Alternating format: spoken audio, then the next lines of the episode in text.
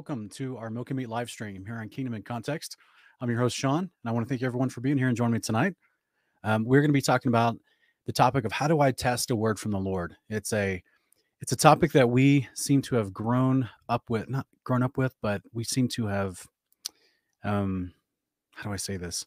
It's a topic we've we've all heard mentioned in modern church and also in you know other other subset of different congregations, whether it's you know evangelical, charismatic, Pentecostal, Assembly of God. Um, I mean, we we we hear it referenced by those non-charismatic style churches in other teachings and in tour communities. We hear it used as well.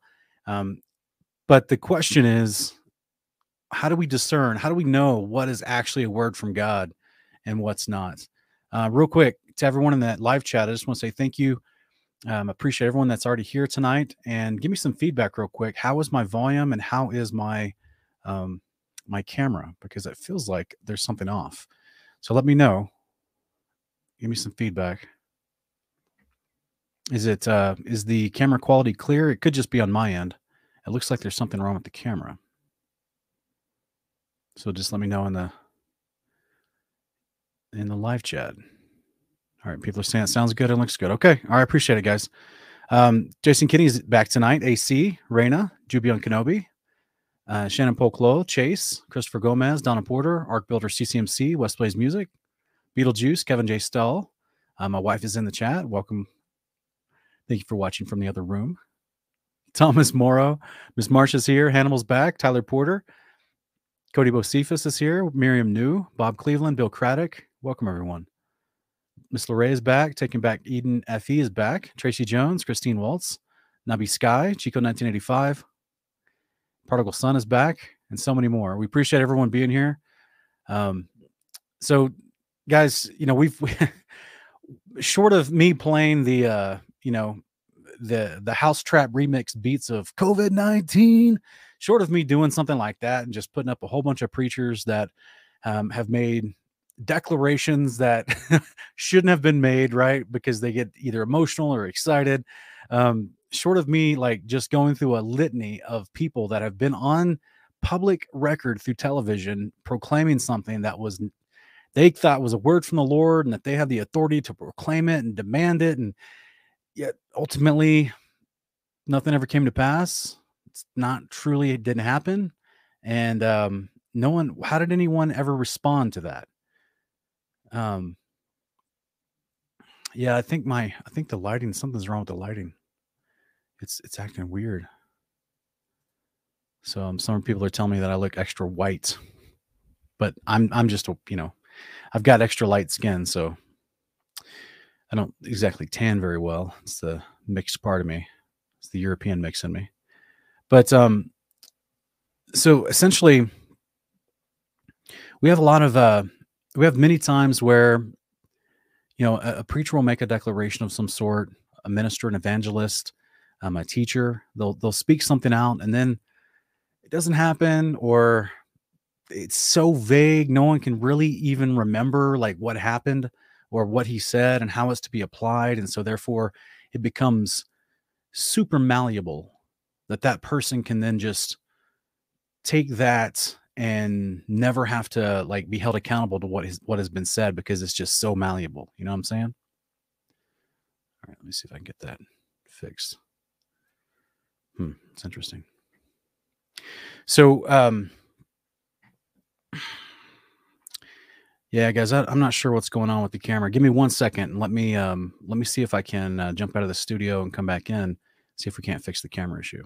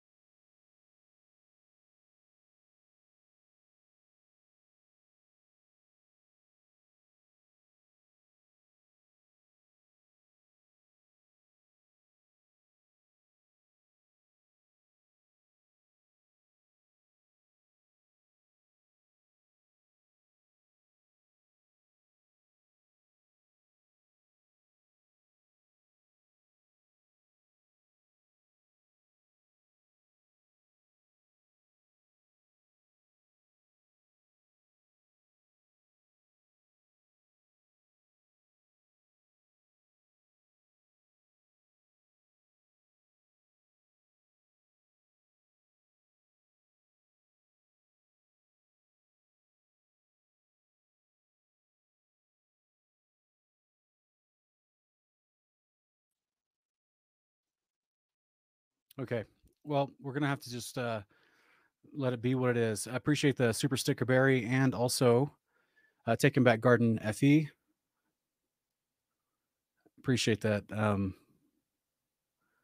thank you so much. Um, but guys, let's jump right into it. Okay, we're just going to have to push through. I'm not sure what's going on with with the equipment, but it definitely is looking strange. Just like a, or at least it looks strange on my end, but it's unfortunate. All right. Um, let's look at this. Let's jump right into it. We got some fun scriptures to cover. We're gonna. It's not the black. Everyone keeps thinking it's a black background. It's not, guys. I use the black background all the time. Um, it's the camera itself. Something's going on, and I tried other backgrounds when I stepped away. So it's it's not the back background.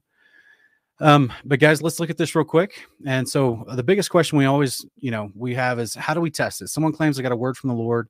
How are we going to test it? You, you got to discern at some point whether it's legit or not.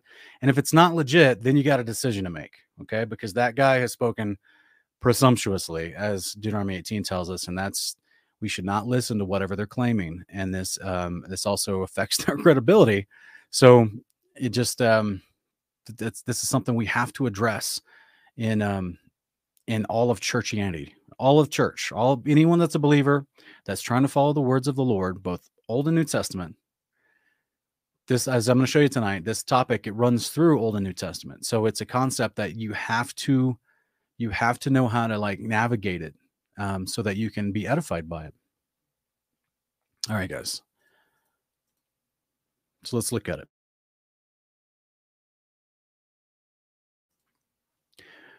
So, what happens? We're going to look at two different facets of it tonight. We're going to look at prophets who are visited by the Father and were given a word from the Lord, and we're going to we're, we're going to also look at the idea of prophesying by believers that's spoken of in the Old and New Testament. So, when Abraham in Genesis 18, he was approached by the Lord appeared to Abraham by the oaks of Mamre in the heat of the day.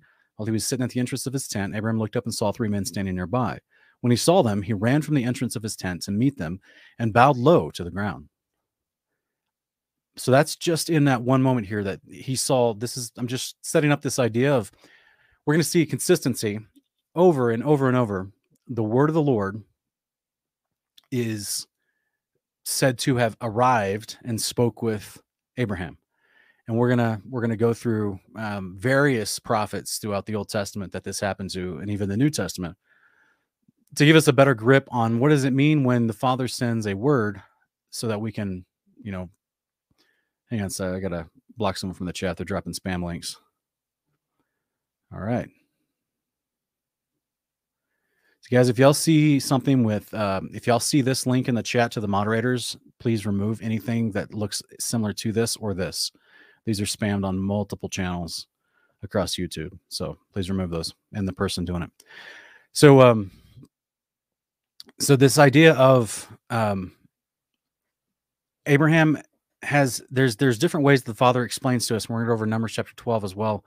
There's a different way the Father explains to us how he communicates to mankind. So Genesis 20, 3 through 5 says, One night, however, God came to Abimelech in a dream and told him, You are as good as dead because of the woman you've taken, for she is a married woman. Now Abimelech had not gone near her, so he replied, Lord, why would you just or would you destroy a nation even though it's innocent? Didn't Abraham tell me she's my sister? And she herself said, He's my brother. I've done this in the integrity of my heart and the innocence of my hands. So here's another example of the father coming to someone. This time, this is um, Abimelech. He's coming to someone and saying, "Hey, in a dream, right?" So we're gonna we're gonna look at a physical appearance of a person, like in Genesis 18, the three guys that walk up to Abraham. We look at the idea of a vision or a dream. Here's an example of someone with a dream where Yahweh is communicating to him in a dream. Goes on in six through seven to say, Then God said back to Abimelech in the dream, Yes, I know that you did this with a clear conscience, and so I've kept you from sinning against me. This is why I did not let you touch her. Now return to the man's wife, for he is a prophet. He will pray for you, and you will live. But if you do not restore her, be aware that you will surely die, you and all who belong to you. Okay? So this is, he's continuing to have a conversation, a full on vivid conversation and it's referred to as a dream. Now, I'm not here to delineate the case between a specific dream or a vision, some, because many times the visions of heaven and of angels and of messages are done while a person is sleeping in a dream. So let's I don't want to get into the the semantics of of how we're going to parcel out if it's a dream or a vision. Well, the outcome of the message being spoken, the life being changed, the course being corrected will let you know was that dream a vision from God or was it, you know what I'm saying? And then of course what is being communicated in that dream slash vision can't has to be tested as well. All right. And so we're going to go over the verses where the Father teaches us how to test that. So we look at Jubilees chapter 12, verse 22. It says, And he made an end of speaking and praying. This is Abraham made an end of speaking and praying. And behold, the word of the Lord was sent to him through me, saying, Get up from your country, from your kindred, from your house of your father, into a land which I will show you. I shall make you a great numerous nation.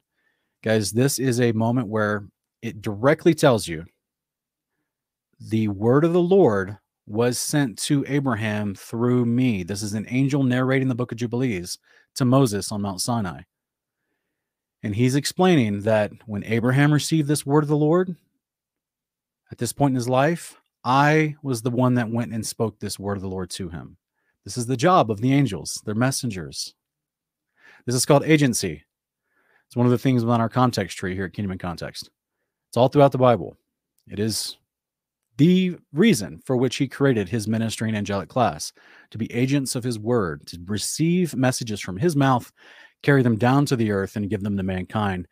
And the Father can trust those servants as faithful to do that.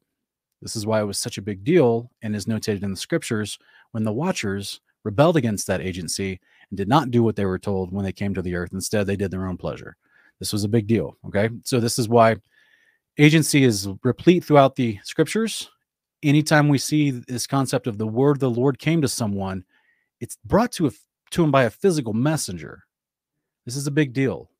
And specifically with Abraham, because he was also a prophet because in in um that's what we actually went over in this verse right here verse 7 says that now return the man's wife for he is a prophet this is god speaking to abimelech in that dream he's saying return the man's wife he's a prophet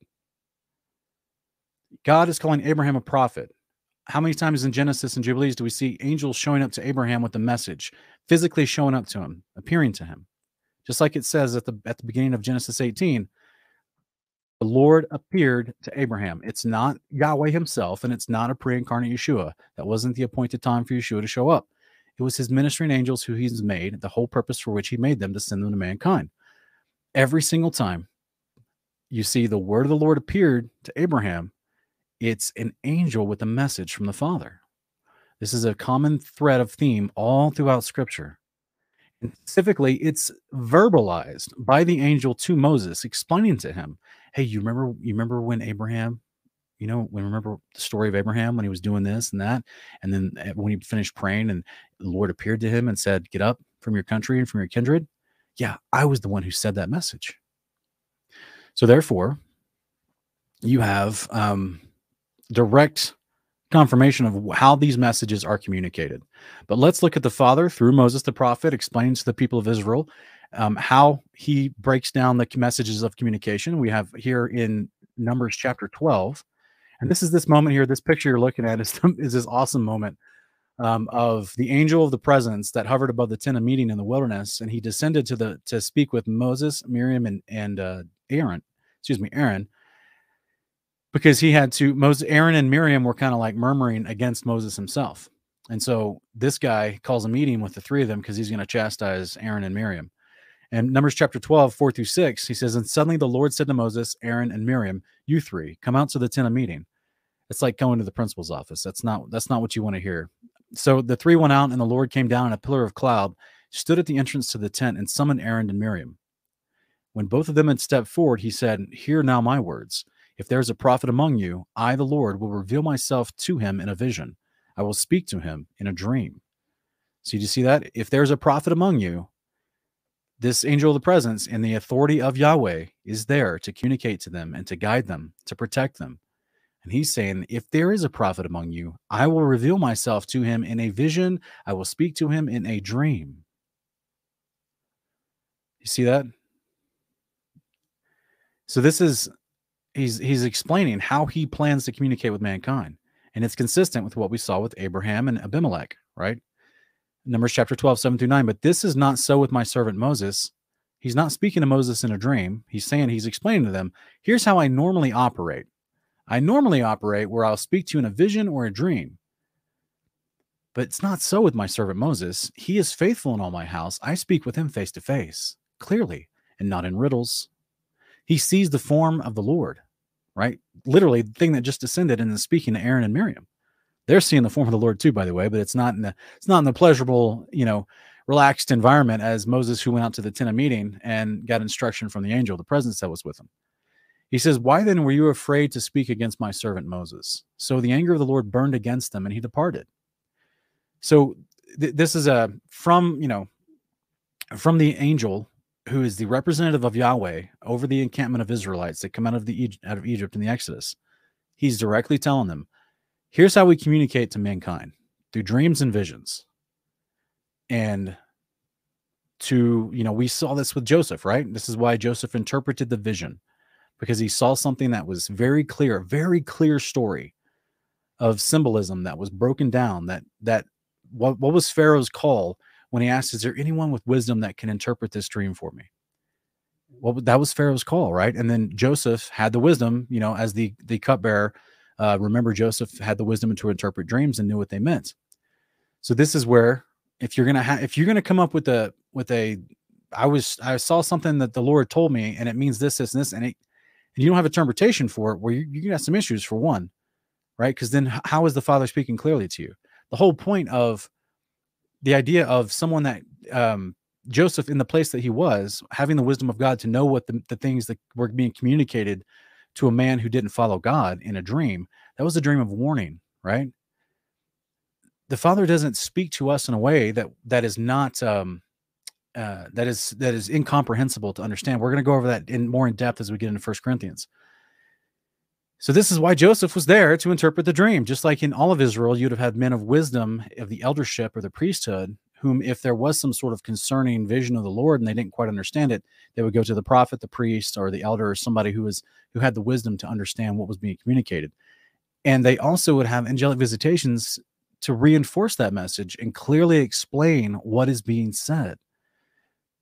This is this is why we're we're building. We're leading to some different ideas. So let's look at let's look here real quick as we see um, this is okay. So you guys remember Samuel, the prophet Samuel in the days of David and uh, Saul.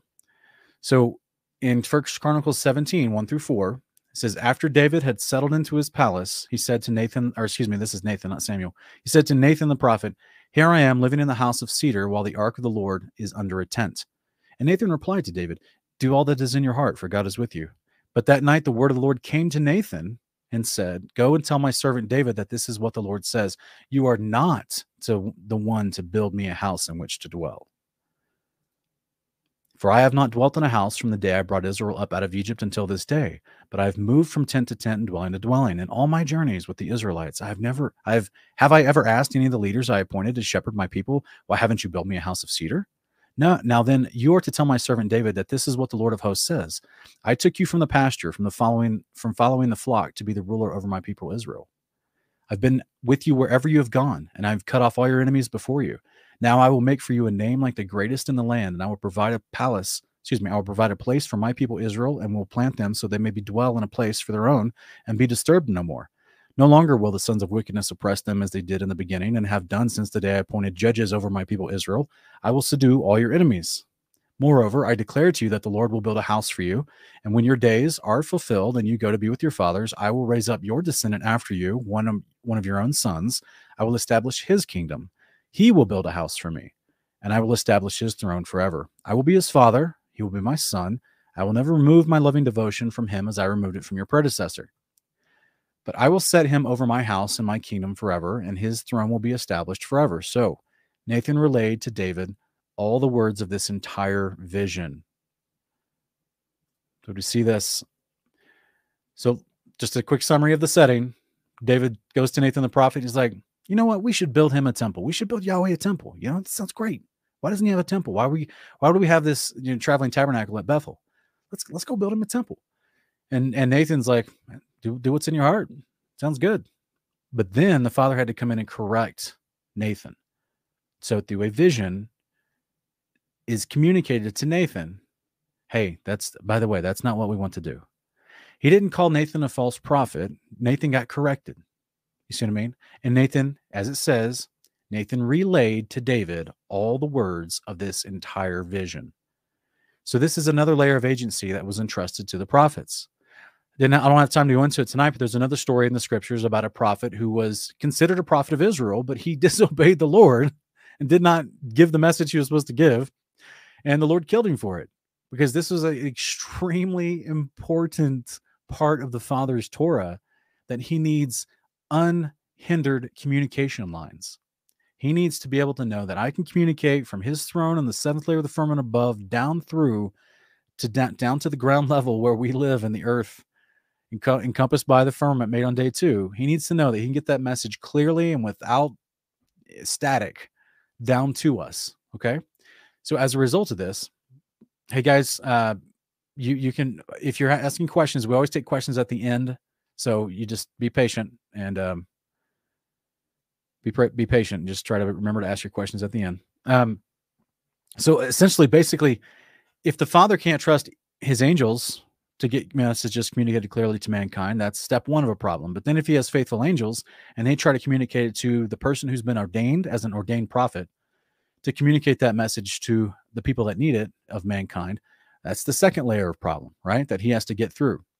Because ultimately, if an angel showed up, let's put it like this even when the angel of the presence was literally hovering in the sky above them that whole time, they still didn't obey him until that angel told Moses what to say. And then Moses was like, This is what we're going to do, guys. So there's something that the Father's built into mankind. They want to listen to one of their own. They want to listen to a man who leads and rules over them. This was one of the problems that had erupted within the Israelite community where they were not satisfied just with having judges that told them and adjudicated the law righteously or attempted to. Um, the series of judges, as well as the the warrior judges that rose up to defend them, they they weren't they weren't pacified with that. They asked for a king. And this is why Yahweh tells the prophet, look, I you know, I know you're sad that they're asking for a king, but remember, they're not rejecting you, they're rejecting me, right? I was I've been king over them, but they you know they're rejecting me. That's why they want a man king that they can look to, right? This is why Yeshua is sent to become one of us. He's our priest and our high our king and our high priest. Just as the priesthood was chosen amongst men so we can sympathize with their weaknesses and understand what they've gone through. In like manner, the king also is chosen from amongst the men so the people respect him because they know he's one of them. So even though an angel can show up and say to these people, "Hey, um, you know, here's what you should do. Look at all this amazing power. I'm sitting here and everyone's terrified. But then they walk away and they're like, yeah, but he doesn't show up every day. You know, like where is he? We, we can't. Just, he doesn't just show up when I call him. I can't go and, and and make an appointment with his secretary and go see him. You see what I'm saying? Men are built to look for other men for leadership. It's just the way mankind was designed. Father knows this because he's designed it. This is why he has these levels of agency. And within those levels of agency, he has to have trusted lines of communication. Otherwise, you've got problems, miscommunication, confusion, static. Paul's going to address this as we're going to go later um, as we look at some of his writings. So, this is the idea. Even even when good intentions are there, like David says to Nathan, "Hey, man, we should build God a, a temple, man. He doesn't have his own house." And Nathan's like, "Yeah, that sounds good. You know, go and do what's in your heart." And then Nathan has to be corrected later with an actual vision to which he's trusted to relay this stuff responsibly back to David to alter David's course of action. David is not, uh, you know, being truly, David is not being, you know, like punished in any way because he's just zealous for the Lord. But he just didn't understand exactly what the, the father's will was on this particular issue at this time. And he had, had to be accurately communicated to them. So the father trusted Nathan for that. You guys remember this moment here with um, Mount Elijah, or excuse me, Elijah on Mount Sinai, um, where he goes down there after 40 days, because this is after he ran from, um, this is in First Kings chapter 18, after he, or 19, I should say, after he uh, ran away from Jezebel, who's trying to kill him. And then the angel showed up and cooked him some food, and he ate that food and sustained him for 40 days as he journeyed down to Mount Sinai. And then he goes in this cave in Mount Sinai. And then there's an there's a strange conversation that shows up between an angel who shows up and is like, yeah, well, the Lord's going to pass by, so you know, be be mindful of that. But that but someone shows up and communicates to him to be prepared. First Kings 19, 3 through 5. Elijah was afraid and he ran for his life. And when he came to Beersheba in Judah, he left his servant there while he was himself traveled on a day's journey into the wilderness. He sat down under a broom tree and prayed that he might die. I've had enough, Lord, he said. Take my life, for I'm no longer better than my father's. Excuse me, I am no better than my father's. And then he laid down under the, bloom, the broom tree and fell asleep. Suddenly, an angel touched him and said, Get up and eat. All right, so guys, physical angelic present manifestation. Angel touched him. Hey, wake up. Get up and eat. Wake up. Like that's a physical touch, right? This isn't this isn't a oh, this father speaking to me? You know, like no, this is a angelic showed up, an angelic manifestation. Actual angel appeared, okay? Touched him and said, "Wake up. Get up and eat." He looked around and there by his head was a cake of bread baked over hot coals and a jar of water. He's by himself, guys. The angel made him breakfast. So he ate and drank and laid down again. A second time, the angel returned and touched him, saying, Get up and eat, or the journey will be too much for you. Right? So this guy's acting super emo right now. Okay. He's acting depressed. And the angel has to show up to encourage him and literally make him eat. You guys ever been so sad and depressed that you just stop eating? I've I've witnessed this firsthand. I've seen someone that wanted to die. They were so, you know, out of it that they they didn't take care of themselves for multiple days and they um, had they not been found, they would have just let themselves die. It's like um, suicide by suicide by apathy, basically. So this is the same. This is why Elijah says at the beginning that, look, I'm no better than my fathers. I'm tired of this. Just let me die. Because I mean, he's he's on the run. They're trying to kill him anyway. Um, he's been going through a lot, trying to you know encourage them to follow the ways of Yahweh. But there's Ahab and Jezebel are in charge of the north, northern kingdom, and you know, they're worshiping the Baals um, at different places in, in the Northern Kingdom. And it's just, he's tired of it, right? Um, he tried to go remove, you know, he tried to warn the, the legislators of his day to remove the Planned Parenthoods of his communities, and they just won't do it. And they're trying to kill him instead. So he gets to a point of uh, kind of depression, if you will, where he's just like, I just want to die. And then the, the angel is sent to him in a physical way to sustain him physically with food and water, and then also to, you know, encourage him, right? So it says in verse 6, 6 through 8, and he looked around, and there by his head was a cake of bread baked over the hot coals and a jar of water. So he ate and drank and laid down again. The second time, the angel of the Lord returned and touched him, saying, Get up and eat, or the journey will be too much for you. So he got up and ate and drank, and, he, and strengthened by that food, he walked 40 days and 40 nights until he reached Horeb, the mountain of God. That's Mount Sinai. Then Elijah entered a cave and spent the night. The word of the Lord came to him, saying, What are you doing here, Elijah? I've been very zealous for the Lord, the God of hosts, he replied. But the Israelites have forsaken your covenant, torn down your altars, and killed your prophets with the sword. I'm the only one left. They're seeking my life as well. Then the Lord said, Get out and go stand on the mountain before the Lord. Behold, the Lord is about to pass by. So, guys, this is an angel shows up. The word of the Lord came to him and started speaking. An angel shows up. Remember, we defined what is word of the Lord? An angel shows up, starts speaking to him and saying, Go stand outside for a minute because the Lord's about to pass by. So that means there's two characters involved that are going to come visit Elijah. And they're having a clear communication. A clear communication. Just just keep that in mind. Just remember that and keep that in mind because it's all going to make sense at the very end of this. Clear communication. This is what the Father does with his people and specifically his prophets verse 11 through 13. And a great and mighty wind tore into the mountains and shattered the rocks before the Lord, but the Lord was not in the wind. After the wind, there was an earthquake, but the Lord was not in the earthquake. After the earthquake, there was a fire, and the Lord was not in the fire. After the fire came a still, small voice. When Elijah heard it, he wrapped his face in his cloak and went out and stood at the mouth of the cave. So, guys, I've heard a multitude of sermons on this moment here in Scripture of modern church sermons where people try to tell you when you're hearing from the Lord, it may not be cataclysmic sound. It may not be a booming voice from heaven saying, This is my son, listen to him. And people mistake it for thunder. It may not be like that, right?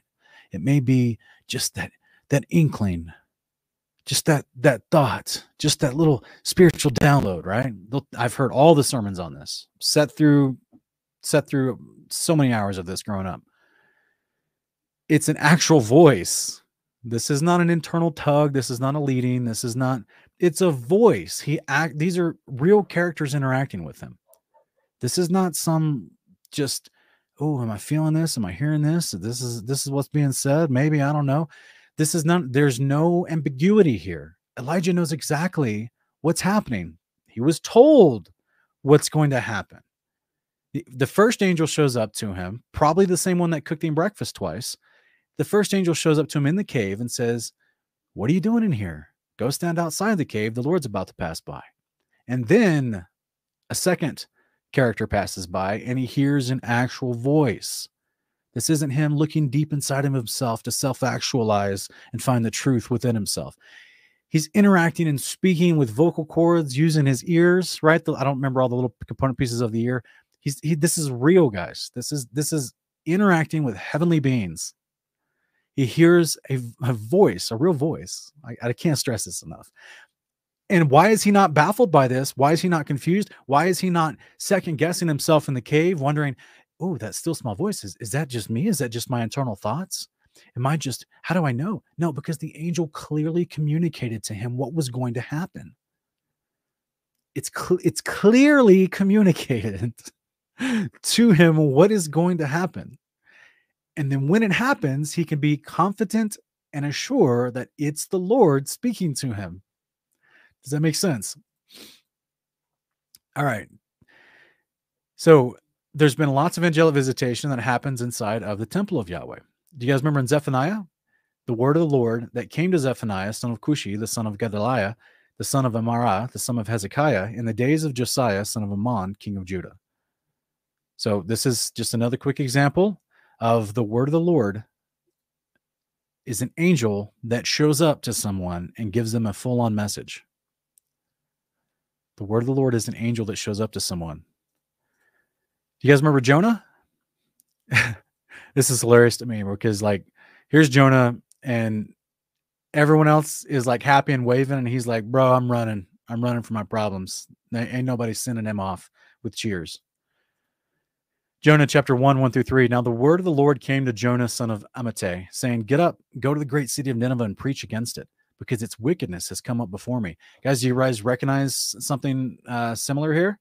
What what did the angel say in First Kings 19 to Elijah? Hey, tap tap tap, get up. He's waking him up. This so it's interesting that at, at one point the father tells, you know, the angel Lord speaking on behalf of the father in, in Exodus Numbers 12, he tells um, Moses, Aaron, and Miriam, hey, I speak to people through dreams and visions. But in this case with Moses, you see me here speaking to him face to face. How dare you question Moses? just assuring to Miriam and Aaron, like, you guys already trust people that have dreams and visions that get validated. Why aren't you? I'm literally here speaking to Moses and you're questioning him. What the heck is wrong with you? Like, I've given you extra validation and you're still questioning. So let's not, you know, he's having to reprimand them. That's what Uh, Miriam was temporarily uh, plagued with um, leprosy, right? Or plague, actually, technically. So this is a unique moment. Just the angels show up, they speak, they say something, just like in the First Kings 19, asleep. So this isn't a vision. He's woken up from his sleep. And there's a physical manifestation of an angel there to say, Hey, get up and eat. I made some breakfast for you.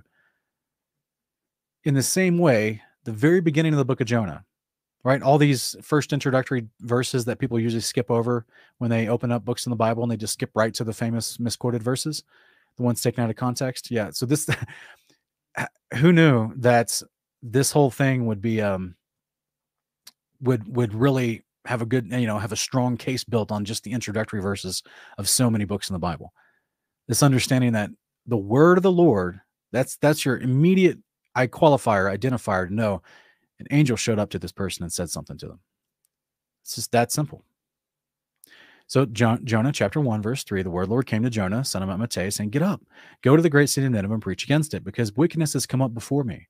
Jonah, however, got up to flee to Tarshish, away from the presence of the Lord. So there's an angel. That's that's just like the angel of the presence. That's why they're called the angels of the presence. They represent the authority and the presence of the Lord in power, glory, and love and beauty. So therefore, this thing wakes Jonah up with a message. Hey, I want you. To, I got a mission for you. I. And instead, he's like, Nah, I'm to just step away from you, and I'm to go the opposite direction. So this is. I don't know if he's just cranky when he wakes up in the morning or what, but um, you know, clearly. So, guys, I just want to uh, actively reach out to the mods in the live chat. Please go ahead and um, go ahead and block all the spamming that you see, and uh, go and just block those as as diligently and as fast as you can. I really appreciate it, guys. And anyone that's listening, do not do not investigate, do not copy paste, do not click on any links, just ignore it. All right, guys. Um, so and just and moderators just block them. They're they're bot accounts. Don't just block them all. Don't worry about putting them in timeout. Just block them. Okay, so um, so he's running from the presence of the Lord. Two chapters later, Jonah chapter three, verse one through three says, "The word of the Lord came to Jonah a second time. This is a physical manifestation of an angel, and he says to him, Get up, go to the great city of Nineveh, proclaim to it the message that I gave you." And what's so hilarious about this, guys? Jonah, this is after Jonah's resurrected in chapter three. So the first time he's just, I don't know if he's sitting there, if he's asleep, but he's he's been told to get up. So that means he's, I'm guessing he's sitting somewhere or laying down. The second time, this is after he's resurrected, he's told the same thing, get up. And it's like, can you imagine being resurrected? And that's the first words you hear is an angel being like, get up, come on, dude, get up, get up. I got something for you to do. And it's like, he's like, I, I tried to die and get away from this. And you still, you know, you're still like coming to me and asking me to do this and like telling me to get up. And it just reminds me of um, Elijah, who tried to, he dropped his servant off at the nearest town, tried to go out in the wilderness and just said, Look, I'm just going to go out here to die. Doesn't it kind of remind you of Hagar back in Genesis when Abraham dismissed her upon the, the request of, of Sarah? Hagar just goes out in the wilderness and just is like, I'm just going to sit here until I die, right? Just being super emo. Jonah is like, all right, well, I'm going to run away from the presence of the Lord somewhere over here, just like Elijah thought he was doing. But the presence of the Lord brought him back. As in, after he's resurrected and the whale brought him back. I can, you know, it'd be hilarious if this was a movie, right? And then the well spits him out and he's resurrected and, the, and he just opens his eyes and coughs up some water and he's the angel's just looking at him again. He's like, Oh, so you thought you could leave, huh? you thought don't you remember you you volunteered for this prophet gig? You signed up for this. You you raised your hand and said you'd be faithful to the Lord to carry out his messages to the people, right? It's time to do your job, right? So like I could just imagine this would be hilarious, hilarious little skit. Um going through going through all this and get finally get resurrected and then um and then the, you just still you're you're not any further away from what you tried to run away from. It's just hilarious to me. All right, guys. So um we have also like in Isaiah's day, right? Remember, Isaiah saw amazing visions of angels and the heavenly temple and the throne. Isaiah chapter 38, 4 through 6. And the word of the Lord came to Isaiah, saying, Go and tell Hezekiah that this is what the, the Lord, the God of your father David, says. I have heard your prayer, I've seen your tears, and behold, I will add 15 years to your life. I will deliver you and the city from the hand of the king of Assyria. I will defend this city. So here's another wonderful example. The word of the Lord came to a prophet. That prophet accurately and faithfully communicated that same exact message verbatim, I'm guessing verbatim, to the person it was intended for. The prophets were conduits, they were middlemen, they were intermediaries between these angels that showed up with a direct, clear message. Everything that we've read so far, guys, I want you guys to think about this for a minute. And I want you to be conscious of this as we go through these scriptures. Everything we've read so far, the communication between angels and the prophets of God, clear, clear. The people's, places, dates, events, locations, everything's named out, specific, clear, understandable. There's there's no and, and if there is a moment like in the book Revelation where the angel takes the time to say to John in chapter 17, now I will show you what this means.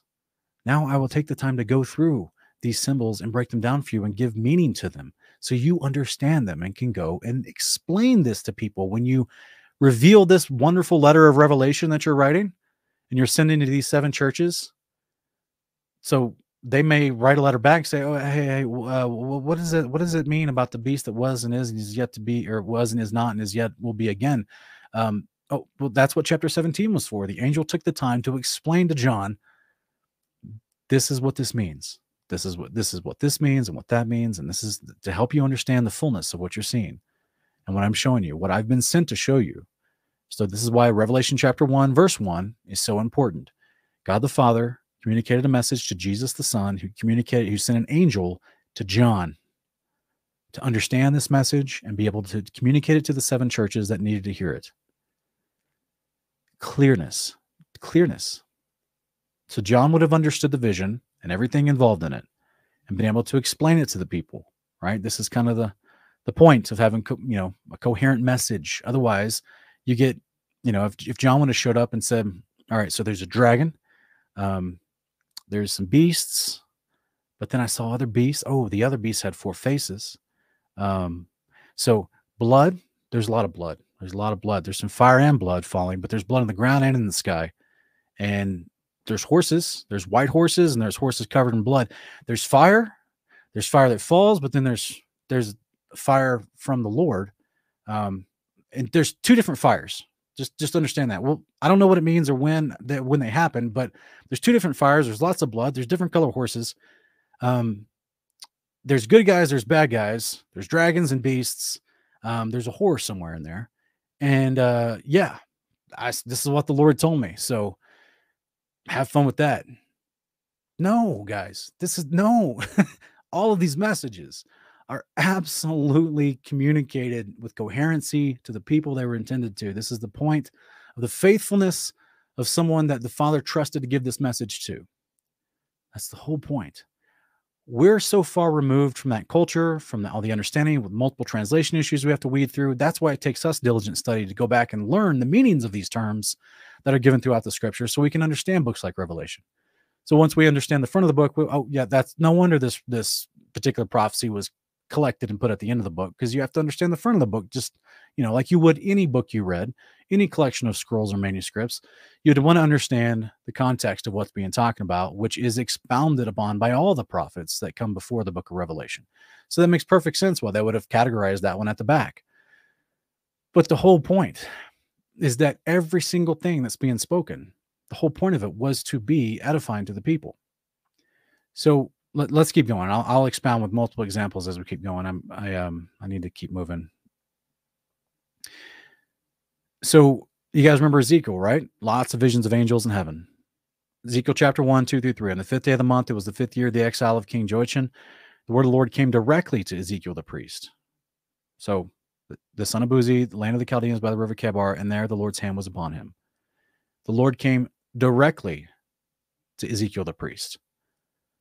This wasn't a, oh, just um, go stand by the river Chebar, and then we you may, or, or you know, uh, Ezekiel had an inkling to go out and wave a flag in his driveway so he could hear from the Lord. Maybe, but it didn't happen. So he tried it for seven days, but it still didn't happen. So then he thought maybe two months from now I'll try it again. No, an angel shows up, guys, directly. I got a message. I'm going to go straight to the person I need to talk to. We're, and we're not going to play around with him. I'm sorry, guys. Someone was saying we can't see this. So this is Ezekiel chapter 1, 2 through 3, right? Ezekiel just started off the whole book. Lots of angelic visitation with Ezekiel in the book of Ezekiel. All right. So this is him getting a direct word from the Lord. So we also have John the Baptist's father, Zacharias, in the temple. Luke chapter 1, 10 through 12. And at the hour of the incense offering, the whole congregation was praying outside. Just then, an angel of the Lord appeared to Zacharias, standing at the right side of the altar of incense. When Zacharias saw him, he was startled and gripped with fear.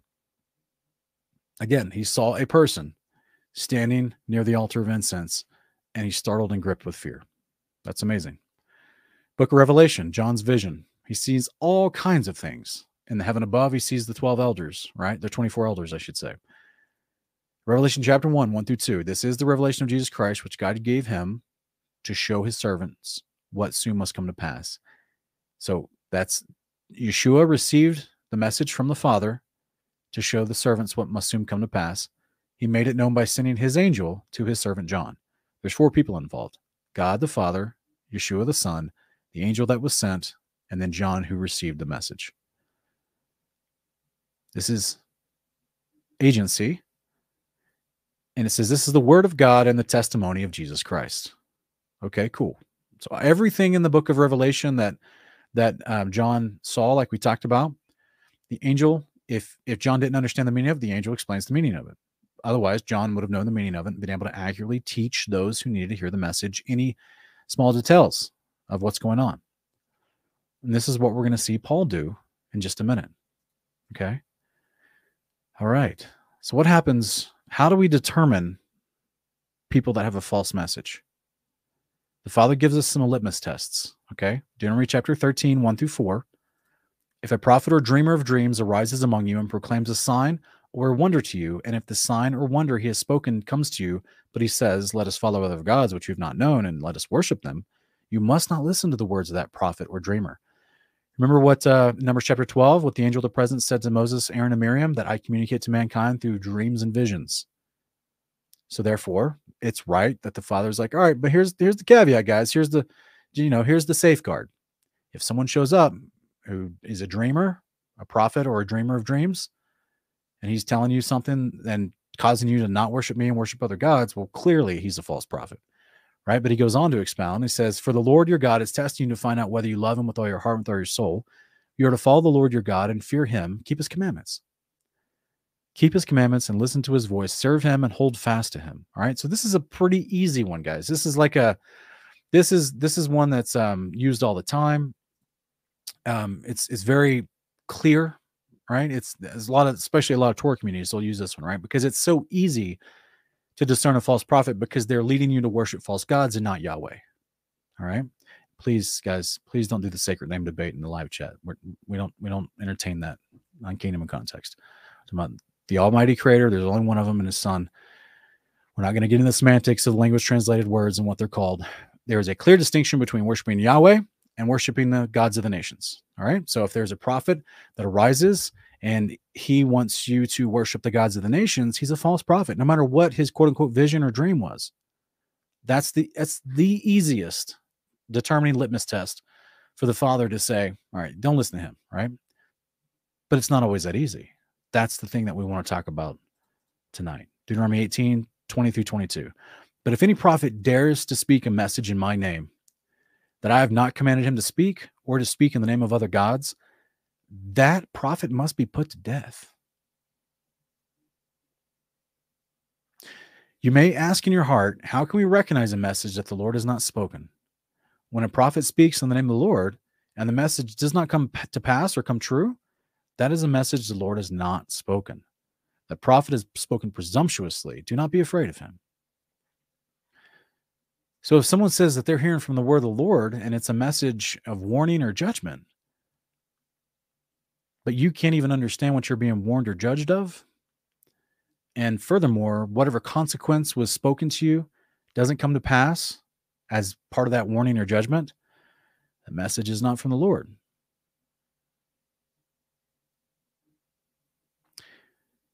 What's why would the father say to do not be afraid of him?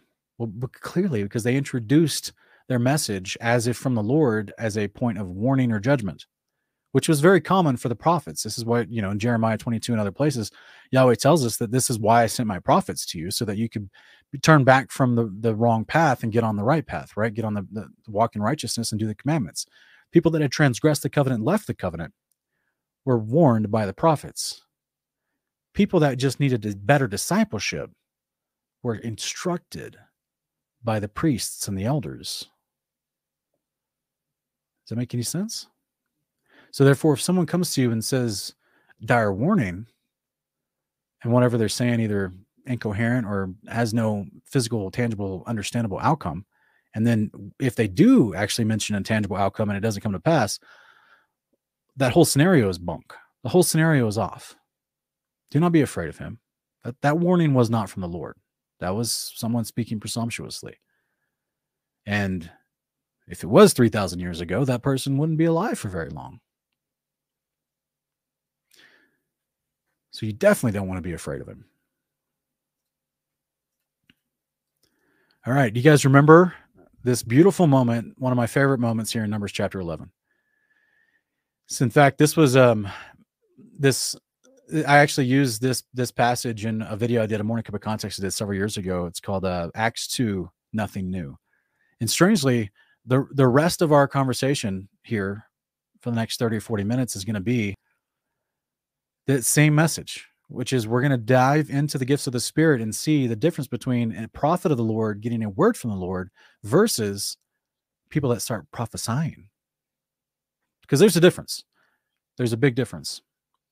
So we just laid out lots of scriptures to help you understand what it looks like and who is communicating the quote word from the Lord to a, a ordained established prophet.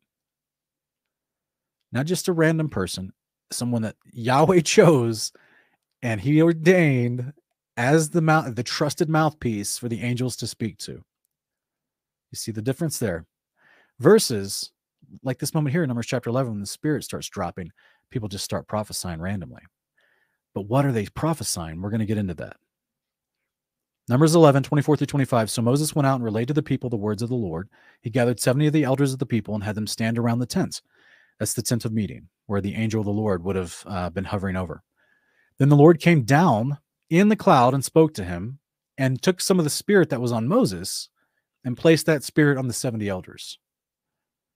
So, guys, this is a physical angel comes down onto the ground, just like he does in Exodus 33 and speaks to Moses face to face. But this time, whatever he gave to Moses, he now walked and gave to the other 70 elders that were circled around this tent of meeting. And it says, as the spirit rested on them, they prophesied, but they they ceased. Some versions say they didn't do it again, others say they just ceased.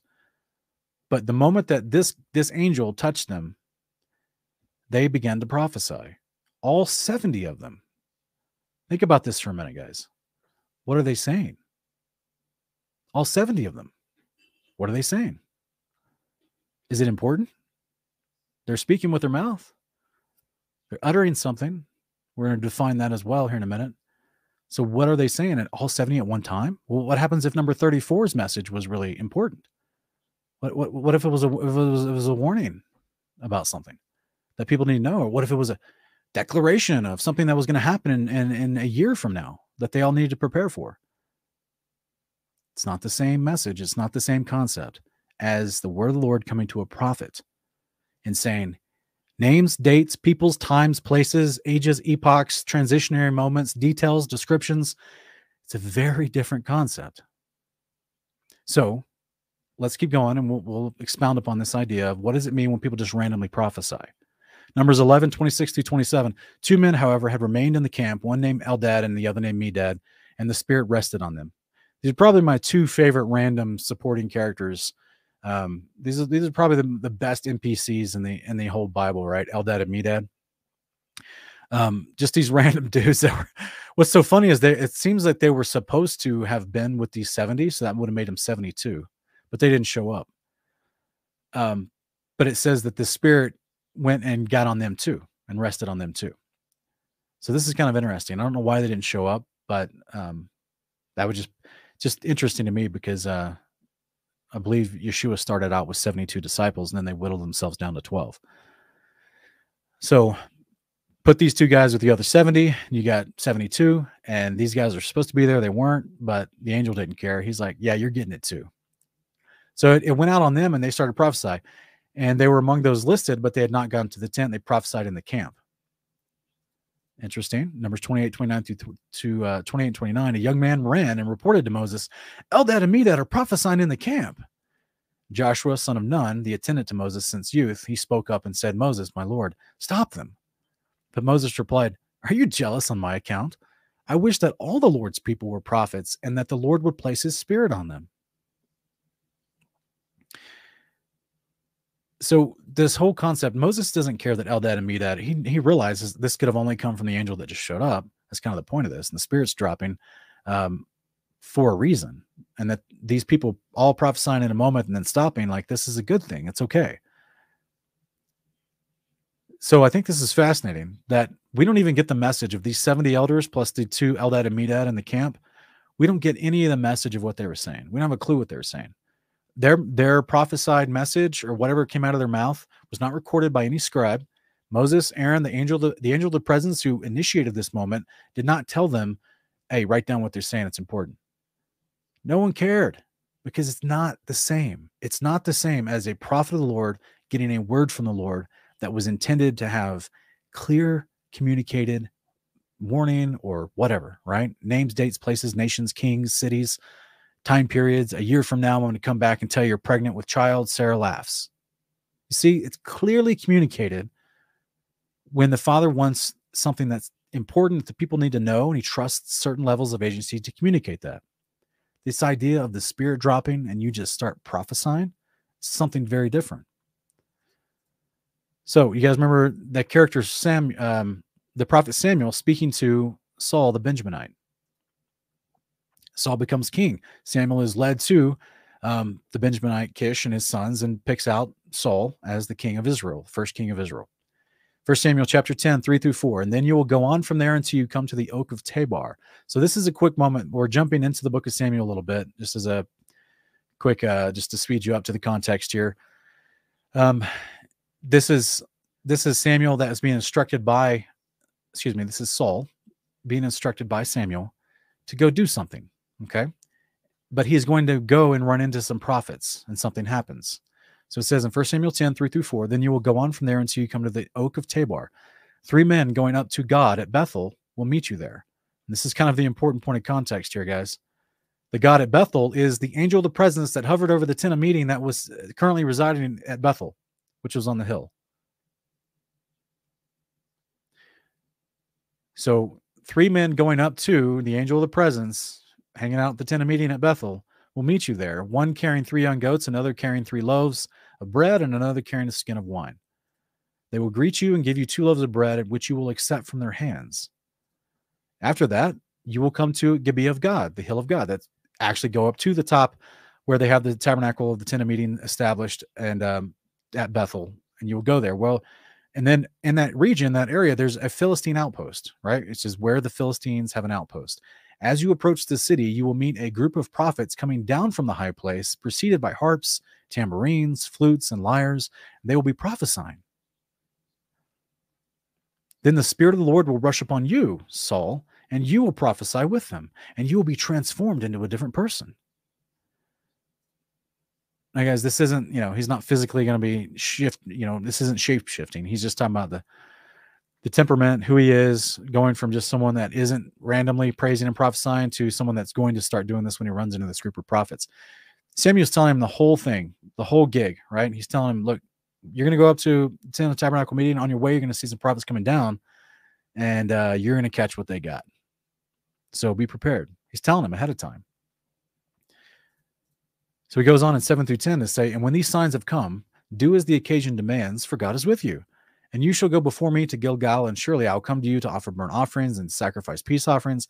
Why? Because that's where the tent of meeting was. Wait seven days until I come to you and show you what you are to do. And as Saul turned to leave Samuel, God changed Saul's heart, and all the signs came to pass that day. When Saul and his servants arrived at Gibeah, a group of prophets met him. Then the Spirit of God rushed upon Saul, and he prophesied along with them. Guys, what are all these prophets prophesying? What is Saul prophesying suddenly? Samuel told Saul, when you meet these guys, the Spirit of God's going to rush upon you and you're going to prophesy. Did he also tell him, and write everything down because it's super important? No.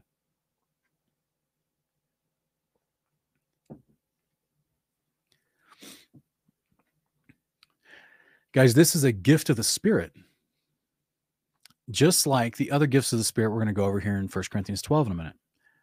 This is an outpouring and a gift of the Spirit.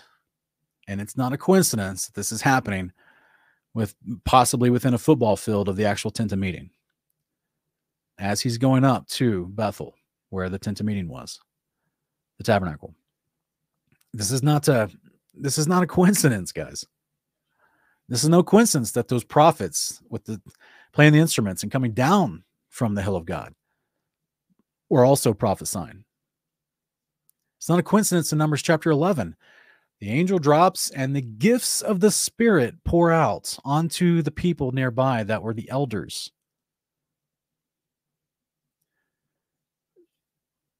Acts 2 is not a new occurrence. The things that happen because Yeshua was put as our high priest in the heavenly tabernacle and can now give us the gifts of the Spirit as he determines.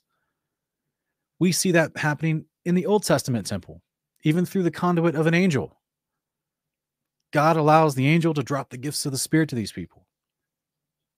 We're going to go over the gifts of the Spirit and break down why prophecy is a specific gift of the Spirit versus other things here in just a minute. Stay with us, guys.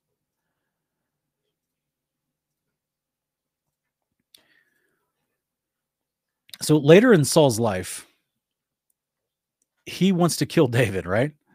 So he doesn't have the same heart that he had when God changed it and he transformed into a different man earlier in his life, before, right when he was becoming king. He he's now in the kingship and he's made a lot of bad mistakes. There's a whole story there. Go read the book of First Samuel. And he really struggles to maintain his character and his dignity. And then he becomes jealous of David.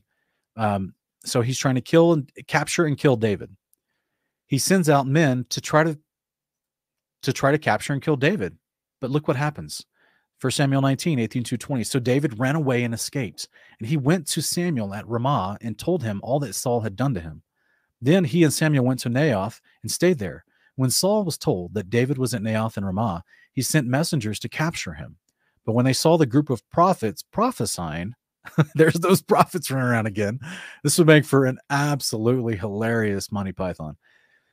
But when Saul, but when they, the, the messengers that Saul sent saw this group of prophets prophesying with Samuel leading them, the Spirit of God came upon them and Saul's messengers also began to prophesy. so uh, this, you know, this is a, a, wonderful reminder that the prophet Samuel loved the Lord, right? So not only it's not just like some random, very eccentric and zealous musicians that just like to run around and be like, "We're prophesying." No, guys, this Samuel's with them now. This was this was a gift of the Spirit. How do you get how do you get with the gifts of the Spirit? You willingly walk into covenant with Yahweh and do the commandments. With a pure heart, you circumcise your heart. This is why the first warning from Samuel to, to Saul was like, hey, you're going to be transformed, become a different man. And this is why it says God moved on Saul's heart and changed Saul's heart. And then the Spirit fell on him and began to prophesy. So, did you guys know that that was a gift of the Spirit? That here, I'll go back to the verse real quick. You guys see this here in a verse in the middle of this paragraph, about verse 9? God changed Saul's heart, and all the signs came to pass that day. Guys, that's the gift of the Spirit. It's called the gift of faith. Everything that we see described by um, the Apostle Saul, Saul of Tarsus, Paul, everything he's describing in the New Testament, he's just explaining the scriptures before him. He's explaining the Old Testament. The gifts of the Spirit are not some new thing. Jesus exemplified all of them throughout his ministry. And here, to Saul himself, to King Saul, the rebellious King Saul, he gets a gift of faith and then he immediately gets a gift of prophesying. These are outpourings of the Spirit of God. That means there was some wonderful activity happening at the tabernacle nearby. He got in the proximity. It's beautiful, guys. So, unfortunately, though, later in his life, he tries to capture and kill David. He sends his messengers, and they run into these same types of prophets with Samuel, and they all lose their mind to the point where they stop going to try to capture da- David on behalf of King Saul. They abandon that mission, and then because the Spirit fell on them, and they step into prophesying along with these prophets, this group of people, with Samuel leading them okay, it gets better, guys. This this makes me hilariously happy because this is like just oh my goodness. I was telling my wife, I was like, this is like God's God's super weapon. So listen, look what happens next. It's First Samuel 19, 21 through 22. When this was reported to Saul, he sent more messengers, but they began to prophesy as well. So this is round two. He's like, the okay, the other messengers, uh, they didn't accomplish what I wanted. They just uh, started prophesying God. Uh, and then the, he sends the second messengers, and the same thing happens. So then it says, so Saul tried again and sent messengers a third time, and even they began to prophesy. So if you know, if we could cue the uh, cue the meme at this point, this would be the Thanos meme where he opens up to get the big glove out, and he's like, "Fine, I'll do this myself." So then Saul's like, "Look, I can't trust my servants to go do this for me, so I'm going to have to go down there and do this myself." Finally, it says Saul himself left for Ramah and came to the large cistern at Seku, where he asked, Where's Samuel and David? And at Naioth and Ramah, he was told. So Saul went to Naioth and Ramah, but the Spirit of God came upon even Saul. And he walked along prophesying until he came to Naioth and Ramah. Guys, okay, so this is like, all right, dude has malice of murder in his heart. He sends his servants to go find the guy who wants to murder. Servants get overwhelmed by the Spirit of God. Can't even do it. All they end up doing is prophesying. We're going to explain what that looks like in just a minute. What's literally coming out of their mouth. Saul, it's like, I got to go do this myself. Fine. I'll go myself. Same thing happens to him. King of Israel, most powerful person in the land. Same thing happens. And boom, he's and suddenly, and he hadn't even got to the town yet. This, so this was like, you know, further out. He hadn't even got to the town yet. It says Saul stripped off his robes also after he kept after he started prophesying all the way to Ramah. He stripped off his robes and also prophesied before Samuel. So now he actually found Samuel at this town, but he's been prophesying the whole time. He he didn't go up to Samuel and say, uh, "Yeah, I'm trying to. Why are you protecting and harboring David? He's a fugitive. I'm trying to kill him. You're you're complicit now." And so he didn't know. He just walked up to Samuel and prophesying already and then strips off his robes. And it says he collapsed and lay naked all that day and night. That is why it said, Is Saul also among the prophets? The dude literally passes out. Like, okay, so with intent of malice of murder, he travels from one city to the next to find the guy he wants to kill. Spirit of God drops on him along the way. He can do nothing but prophesy to the point where he's physically exhausted and collapses and lays on the ground naked for a day and night when he finally arrived to the group of people he's trying to get to. Completely, completely like his, his, you know, whatever intent, whatever power he thought he had, completely stripped from him. Not, not just the, the clothes, but like, you know, the, the malice, the intent, the anger, the hatred, the murderous heart, all of it just gone. And instead, He's just prophesying. What's he saying though? This is to me like the ultimate the ultimate weapon that the father has. He's like, "Oh yeah, you want to hurt my people? How about I just make you praise me?" It really reminds me of when Yeshua said, "If I wanted to have these rocks cry out." There's something really, really powerful here, guys. So Paul tries to help us understand this and explain it to us. 1 Corinthians chapter 12, verse 4 through 8. There are different gifts, but the same Spirit. There are different ministries, but the same Lord. There are all different ways of working, but the same God works all things in all people.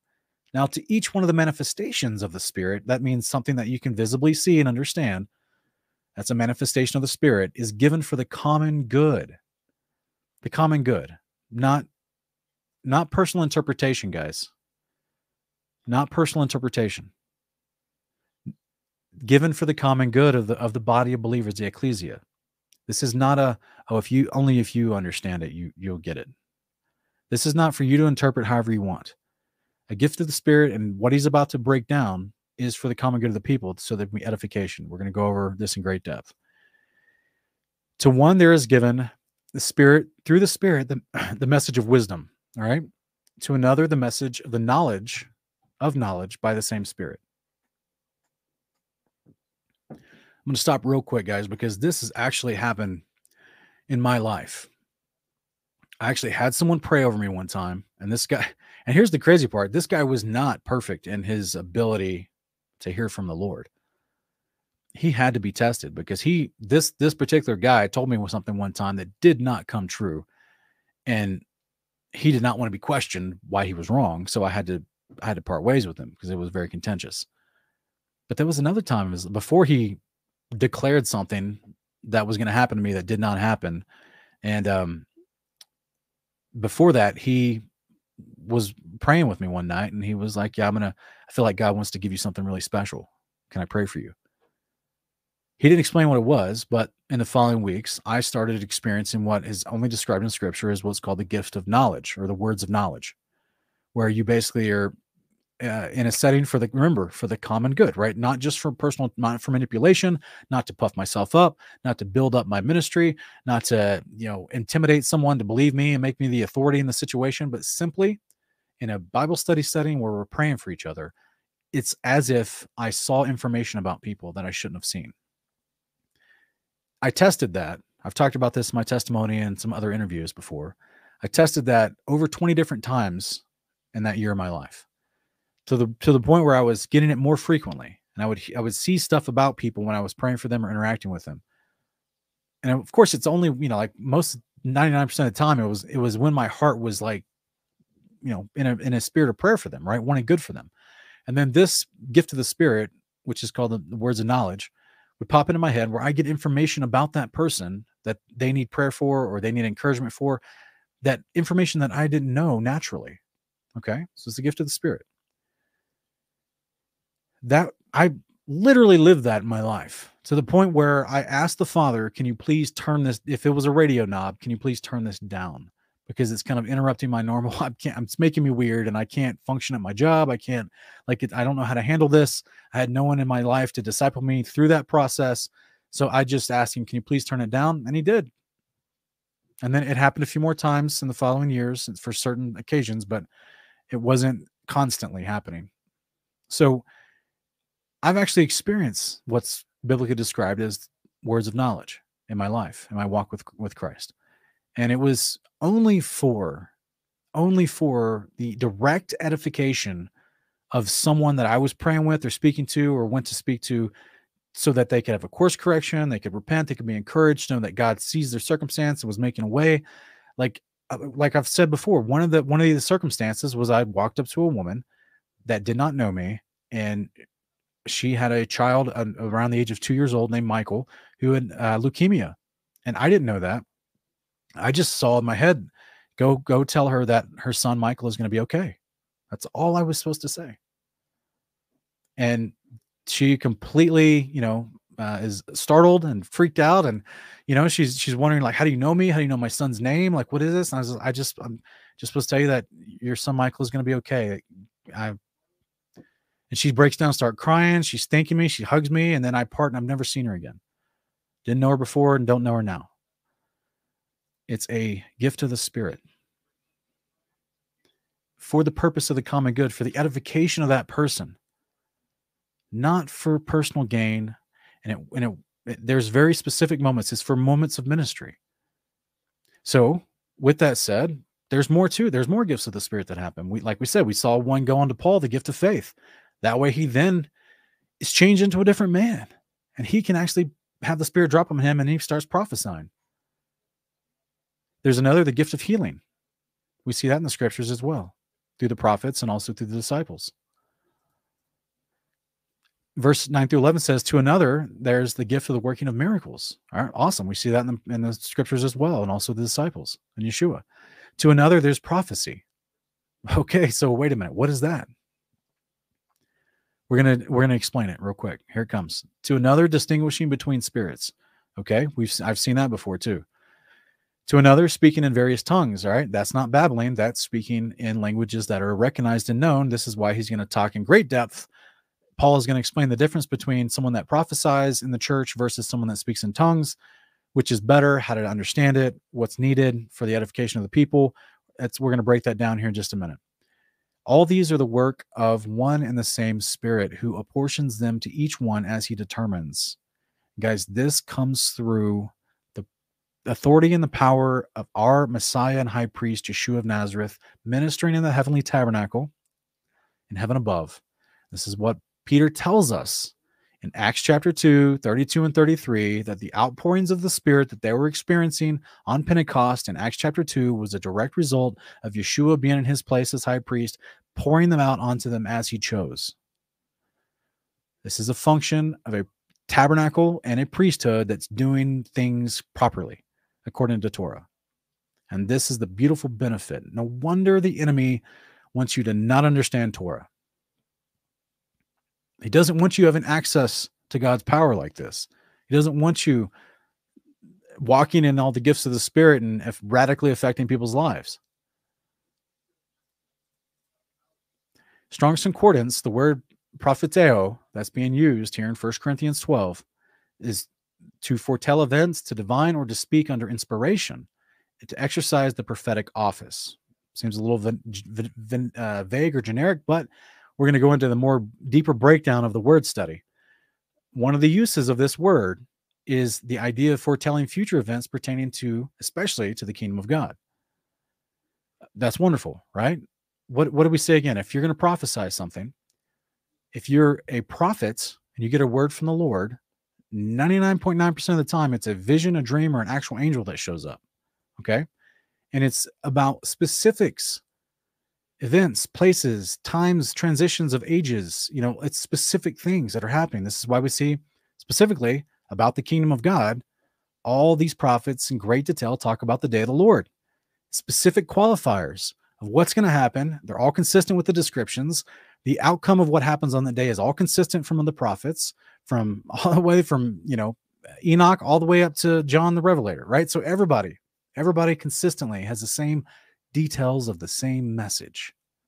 Sometimes you get a little bit different camera angle, a little bit different eh, detail included because of you know, this, that, or whatever. But ultimately, put them all together, it's the same story. The Father was telling us over and over and over again through the prophets. That's one way. Another way is to utter forth or to declare a thing which can only be known by divine revelation. Okay, so suddenly now you're falling into it's like a mixture of a word of knowledge or a message of wisdom, but also you're remember um Yeshua t- speaking to Nathaniel in Luke chapter 2 he's like, "Oh yeah, yeah, I saw you before you before I knew your name. I saw you over there." And then Daniel was like, "Oh my goodness, this is the Messiah," right? Yeshua is exemplifying a uh, gift of prophecy there, right? With mixed in with the word of knowledge. To break forth under sudden impulse in lofty discourse or in praise of the divine counsels. So to prof to suddenly just prophesy as a member of the ecclesia, if you don't have a specific message, and if you're not revealing to someone for the point of ministry something that that they needed to know that you like could only have known by God, then you are just breaking forth under a sudden impulse in a lofty discourse or praise of the divine counsels. So when you see the groups of prophets that are coming down from Bethel singing and praising the Lord, and they're all prophesying, is there anyone standing by going, okay, wait, there's a whole group of them. Uh, they're all prophesying. Uh, what are they saying? Someone quick, write down. Uh, uh, you write write down what he's saying. I'll write down what she's saying. Like, hurry. No, guys. They're shouting the praises of God. They're speaking what the prophets may have already spoken before, and they're shouting the praises of God. It's just that simple. Lastly, to act as a prophet or discharge the prophetic office. These are the four different ways in the Greek and the New Testament that this particular word is being used in various passages. So therefore, we have to figure out what is the context telling us of how that word is being used as Paul is explaining it, right? So this is what he tries to, after he introduces the idea of, of prophecy amongst the ecclesia, amongst the members of the body, whom are receiving the gift of the spirit of prophecy, he's going to start focusing and honing in on two of those gifts specifically. This, this gift of tongues and the gift of prophecy. He's going to break that down for us. Real quick though, Yeshua says in Matthew 22, 43 through 44, Yeshua said to them, How then does David in the Spirit call him Lord? For he says, and this is he's quoting Psalm 110, 1, the Lord said to my Lord, Sit at my right hand until I put your enemies under your feet.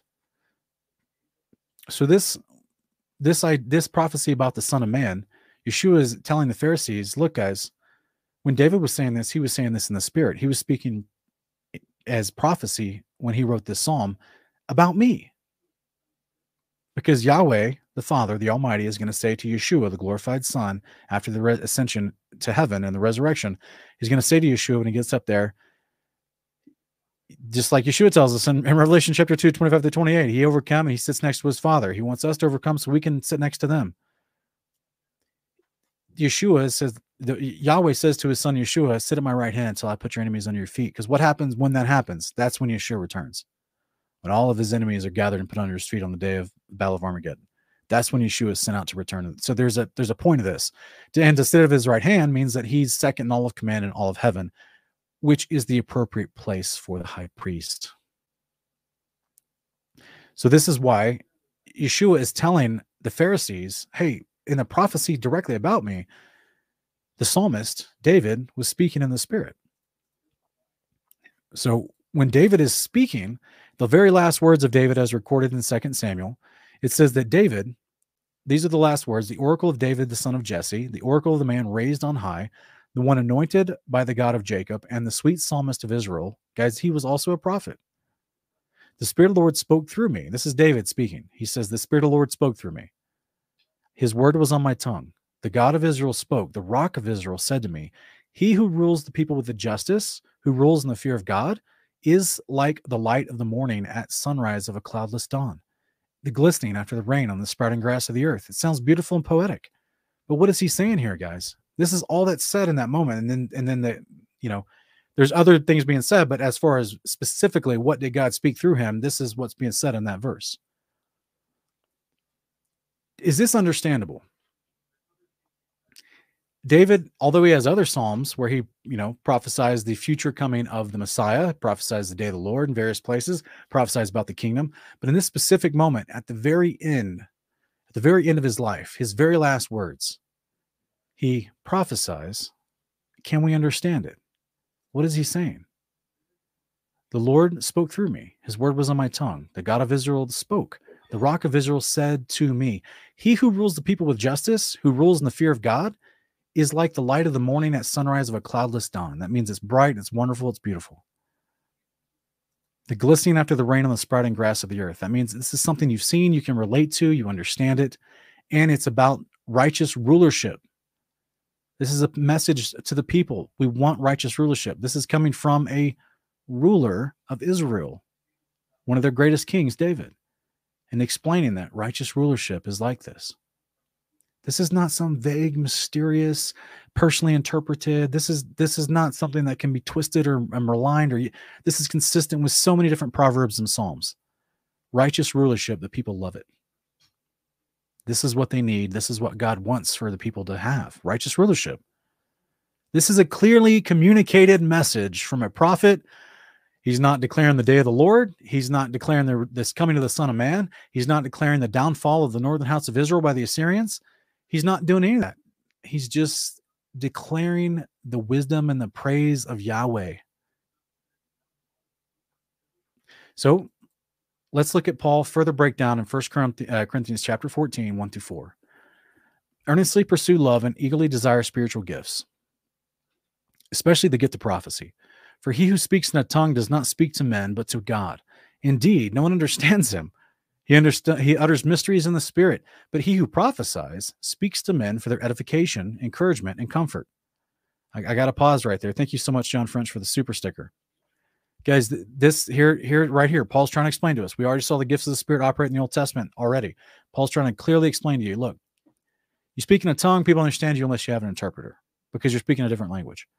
So if you're in the church and you're speaking a tongue, that's great, but I would rather you prophesy because when you prophesy, you speak to the ecclesia around you for the purpose of edification, encouragement, and comfort, which means they understand what you're saying. The whole the definition of the word edification is an, it's an encouragement or a, a word spoken for moral instruction, like specifically having to do with you know uh, your religious standing.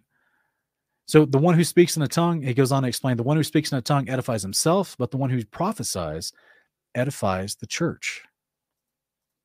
I wish that all of you could speak in tongues, but I would rather have you prophesy. What would be the purpose of all of them speaking in tongues, guys? Think about what we saw in Acts chapter 2. The men from all these different regions that came in for Pentecost to celebrate heard them in their own language. The message and the truth and the beauty of Yeshua was being revealed. That's a wonderful reason for everyone in the church to be able to speak in tongues. Multiple men from multiple languages, and the 120 people that spilled out of the upper room that were now speaking in tongues were communicating to all the different peoples from the different regions who spoke different languages. Very practical reason that Paul would be like, Man, I wish all you guys speak in tongues, because then all these travelers that come through this region, we could easily evangelize them. But within the church, he says, He who prophesies is greater than one who speaks in tongues, unless he interprets so that the church may be edified. He says, Now, brothers, if, if I come to you speaking in tongues, how will I benefit you unless I bring you some revelation or knowledge or prophecy or teaching? Again, a stress in the idea that it must edify you, it must benefit you.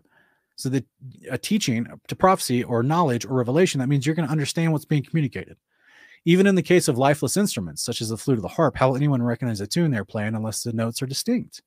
Meaning you can't be vague with this stuff. Guys, and I've grew up in churches. I promise you, I've been to so many church prayer meetings. I've been to to to to worship fests where they worship God for 24 hours straight, and the musicians change, and the people in the audience are just praising the time. And I've been to church services and like they considered, you know, evangelistic revivals where you know people were praying up front and you know the spirit broke out and people fell out and laid down. Other people started prophesying. People started speaking in tongues and then across the someone else would claim they have an interpretation and they would give their interpretation across the other side of the room.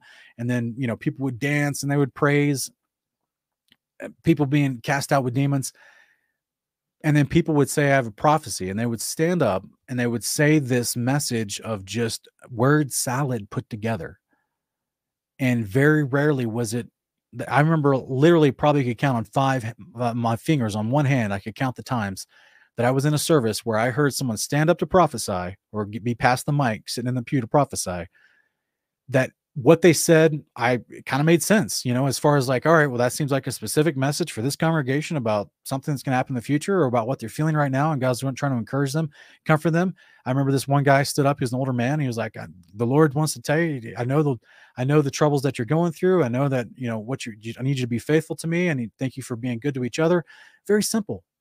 But then other people stand up and they're like, Oh, and the spirit I see, and the clouds that flow, and within those clouds, the rain that drops, the dew, and then the dew that you see is going to be upon you and upon him and upon her, because with her is the power of the Lord, and the power of the Lord that flows through the things and the and the chapstick, and, the, and I look at the water and I see the sky and the ceiling, and the carpet feels good on my feet, so I know that the Father's speaking through me, and I'm just sitting there in the in the pew, just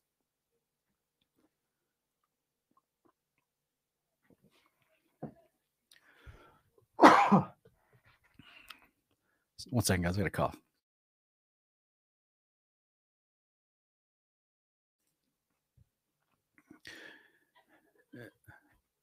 The message must be clear.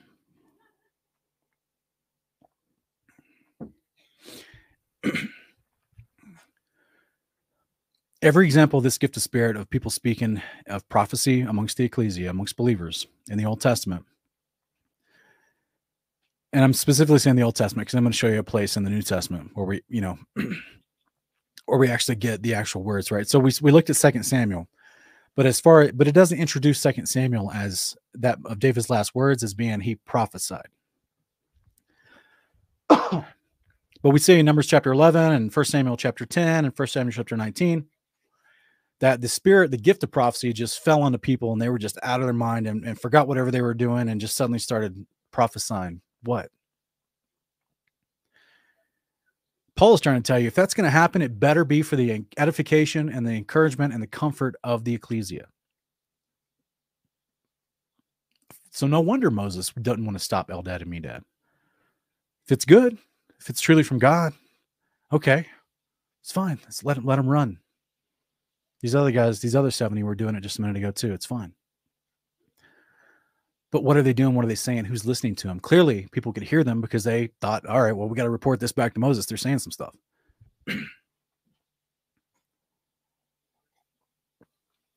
so, if you're going to be heard with what your prophecy is, it should be for the edification, for the moral instruction, the teaching, revelation, benefit of some sort to the people. And as Paul tries to explain to you, it must be distinct. It must be recognizable. It must be something that you can understand that applies to you. You you do not just get to grab the mic and just throw word salad around. That is not what the gift of prophecy is. 1 Corinthians 14, 8 through 11. Again, if the trumpet sounds a muffled call, who will prepare for battle? Right? Why would you, if the, if you can't understand the prophecy, you're not going to be prepared for whatever you're trying to say to you, like a muffled trumpet. So it is with you, he says. Unless you speak intelligible words with your tongue, how will anyone know what you're saying? You will just be speaking into the air. Assuredly, there are many different languages in the world, yet none of them was without meaning. If then I do not know the meaning of someone's language, I'm a foreigner to the speaker, and he is a foreigner to me. It's the same with you. Since you are eager to have spiritual gifts, strive to excel in gifts that build up the church. Therefore, the one who speaks in a tongue should pray that he may interpret it. That's your caveat for speaking in tongues. You want to speak in tongues and know you're not just babbling? Okay. You need to also have the Father give you the interpretation, right? Or someone else that you're praying with, right? You need to have that as a normal process in the amongst the body of believers if someone starts speaking in tongues out loud. That's a normal as far as you know, church fellowship. He then goes on to say, For I, if I pray in a tongue, my spirit prays, but my mind is unfruitful. So what then shall I do? I will pray with my spirit, but I will also pray with my mind. I will sing with my spirit, but I will also sing with my mind. Otherwise, if you speak a blessing in spirit, how can someone know? How can someone who is uninstructed say amen to your thanksgiving since he doesn't know what you're saying? Again, Paul is stressing the point here. Whether you're prophesying or speaking in tongues, you better be understood. Otherwise, it benefits nobody. He keeps stressing this over and over in this chapter. You may be giving thanks well enough, but the order, but the other one is not edified. I think I, I thank God that I speak in tongues more than all of you. But in the church, I would rather speak five coherent words to instruct others than 10,000 words in a tongue. Uh, that's pretty astounding, right? Because I've been in a lot of church services where there's babbling tongues and no one knows what's going on. Brothers, stop thinking like children. In regard to evil, be infants, but in your thinking, be mature. It is written in the law, by strange tongues and foreign lips I will speak to this people, but even then they will not listen to me, says the Lord. Tongues then are a sign, not for believers, but for unbelievers. Prophecy, however, is for believers, not for unbelievers. This is why I keep stressing so strongly the difference between tongues and prophecy, and that prophecy must be edifying to the to the believers. You must understand what's being communicated. So if the whole church comes together and everyone speaks in tongues, and some who are uninstructed or some unbelievers come in, you see what he did there? Those who are uninstructed, he he, he lumps them in with unbelievers. What's your, what's your instructions? The instructions of the Torah, the commandments of God. Those who know the law. That's going to come into play here at the very end. He's about to he's about to bring that home as far as what he's expounding. He says, "But if they come in, that will not will they not say that you're out of your minds? But if an unbeliever or an uninstructed person comes in while everyone is prophesying, he will be convicted and called to account by all, and the secrets of his heart will be made known. So he will fall face down and worship God, proclaiming God is truly among you. If you hear a word from someone when they say they they oh God is speaking to me right now and he says this, this, and this, and you're like, oh, that's interesting. I have not a clue what he's saying.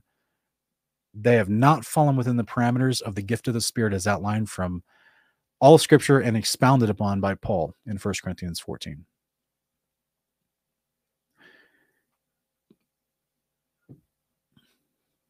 They're just speaking words, which has become a really bad practice of many churches. What then shall we say, brothers? When you come together, everyone has a psalm or a teaching or a revelation, a tongue or an interpretation. All of these must be done to build up the church. If anyone speaks in a tongue, two or three at most, should speak in turn, and someone must interpret. But if there's anyone, if there's no interpreter, he should remain silent in the church and speak only to himself and God. I wish people followed that. Two or three prophets should speak, and the others should weigh carefully what is said. And if a revelation comes to someone who's seated, the first speaker should stop. So now he's just talking about orderly, you know, just sharing the mic. You know I'm saying? Just be orderly about it. For you can all prophesy in turn so that everyone may be instructed and encouraged. The, what, what did he just say, guys? What did he just say? You can all prophesy in turn so that what? Everyone may be instructed and encouraged. This is because you're not just making up new stuff. You're declaring the praises, the goodness of God. You're declaring possibly the wisdom and the instruction of God, like we saw from 2 Samuel 23. We're going to see it again with my last verses I'm going to show you in a minute. You're not just random babbling. You're not making up words on the spot or making up connecting ideas on the spot. You're to prophesy as a gift of the outflow of the Spirit in the amongst the body of believers is for the edification, for the instruction, the moral well being, to amplify, to make better, to encourage, comfort, and strengthen. And also, it's a form of instruction, which means you better know the law of God. For God is not a God of disorder, but of peace, as in all the churches of the saints.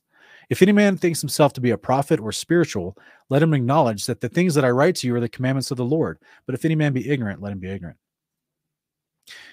So here we have him saying, look, if you think you're a prophet and you think you're spiritual, what does he say in Romans 7:14? The law is spiritual. So that's right that he then follows us up with if you think you're a prophet after right after he talks about prophesying in the church and what it's for, and you think you're spiritual, well, you better acknowledge that what I'm explaining to you is the commandments of the Lord. I'm explaining to you Torah. This is why I said if you if someone is just the father wants to be clear. And if someone's just going to randomly prophesize an outflow of the utterance of the gift of the Spirit just under compulsion, just like we saw in First Samuel with Saul and his messengers, just like we saw with Eldad and Medad in the 70 around the tent of meeting, under compulsion, they just start breaking out and doing what? They're not making up their own story. They're not making up a new message. No one's there trying to write down what they're saying. They're speaking encouragement, comfort, and instruction. What's called edification. They're just boldly declaring the words of God, guys, with fervor and joy, almost uncontrollably. Like I said, it's kind of like a super weapon. God can just be like, oh, you want to come hate on my anointed one? How about I just make you praise me? Think about this. The enemy is like, what does the enemy do when he takes you over? He possesses you, you speak vileness, you lie, you you commit transgression of sin, you might be murderous. So like if someone's possessed, horrible stuff comes out of their mouth and their bodies do things they don't want to do.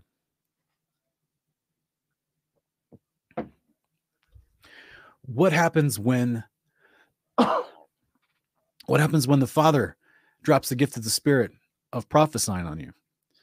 You speak the blessing of God for encouragement, edification, and comfort. It's beautiful, isn't it? It's not hard, guys. The ordained prophet, Yahweh sent his angels to that prophet with a clear, specific, detailed message that included the names of people, cities, or nations, and detailed descriptors of events and ages. The gift of prophecy, which is different, Yeshua, our high priest, pours out the Spirit in the form of an overwhelming expression of words that teach, instruct, encourage, or comfort. We go back to John the Baptist's father, Zacharias, in the temple. Look what he does when he's overwhelmed by the Spirit and he prophesies. Look what he says. Then his father, Zachariah, was filled with the Holy Spirit and prophesied, Blessed be the Lord, the God of Israel, because he has visited and redeemed his people. He's raised up a horn of salvation for us in the house of his servant David. As he spoke through his holy prophets, he's just repeating what prophets have said before him. Those of ages past, salvation from our enemies and from the hand of all who hate us, to show mercy to our fathers and to remember his holy covenant. Guys, this is not new information. This is not word babble. This is not word salad. He's not rambling. He goes on to say, The oath he swore to our father Abraham to grant us deliverance from hostile hands, that we may serve him without fear, in holiness and righteousness. Oh, that's Torah. So now he's just repeating what's already been instructed through the psalmists, through the prophets, through the Torah. And you, child, will be called a prophet of the Most High. Oh, that's speaking about the Son of the Father, Yeshua. This has also been prophesied already. It's back in Enoch. For you will go on before the Lord to prepare the way for him, to give to his people the knowledge of salvation through the forgiveness of their sins. That's Isaiah 53, guys. Because of the tender mercy of our God, by which the dawn will visit us from on high.